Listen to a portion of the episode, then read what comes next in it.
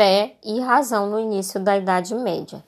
Tradicionalmente, o conflito entre razão e fé é atribuído a um período medieval em que se tratava um confronto entre os adeptos da Boa Nova, isto é, a religião cristã, e seus adversários moralistas gregos e romanos, na tentativa de imporem seus pontos de vista. Para estes, o mundo natural ou cosmo era a fonte da lei, da ordem e da harmonia, entendendo com isso que o homem faz parte de uma organização determinada, sem a qual ele não se reconhece, através do logos que se dá tal reconhecimento.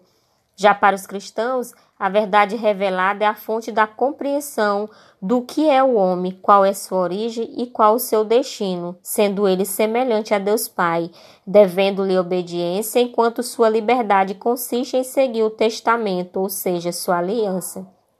Desse modo, surgem as formas clássicas de combinação dos padrões medievais, aqueles que separam os domínios da razão e da fé, mas acreditam numa conciliação entre eles, aqueles que pensam que a fé deveria submeter à razão, à verdade revelada, e ainda aqueles que as veem como distintas e irreconciliáveis. Este período é conhecido como patrística, ou seja, a filosofia dos padres da Igreja.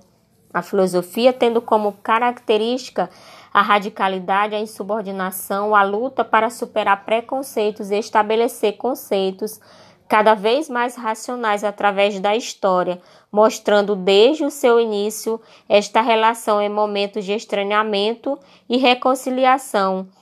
tentando explicar os fenômenos a partir das causas racionais, evidenciando o confronto com as formas de pensar e de agir.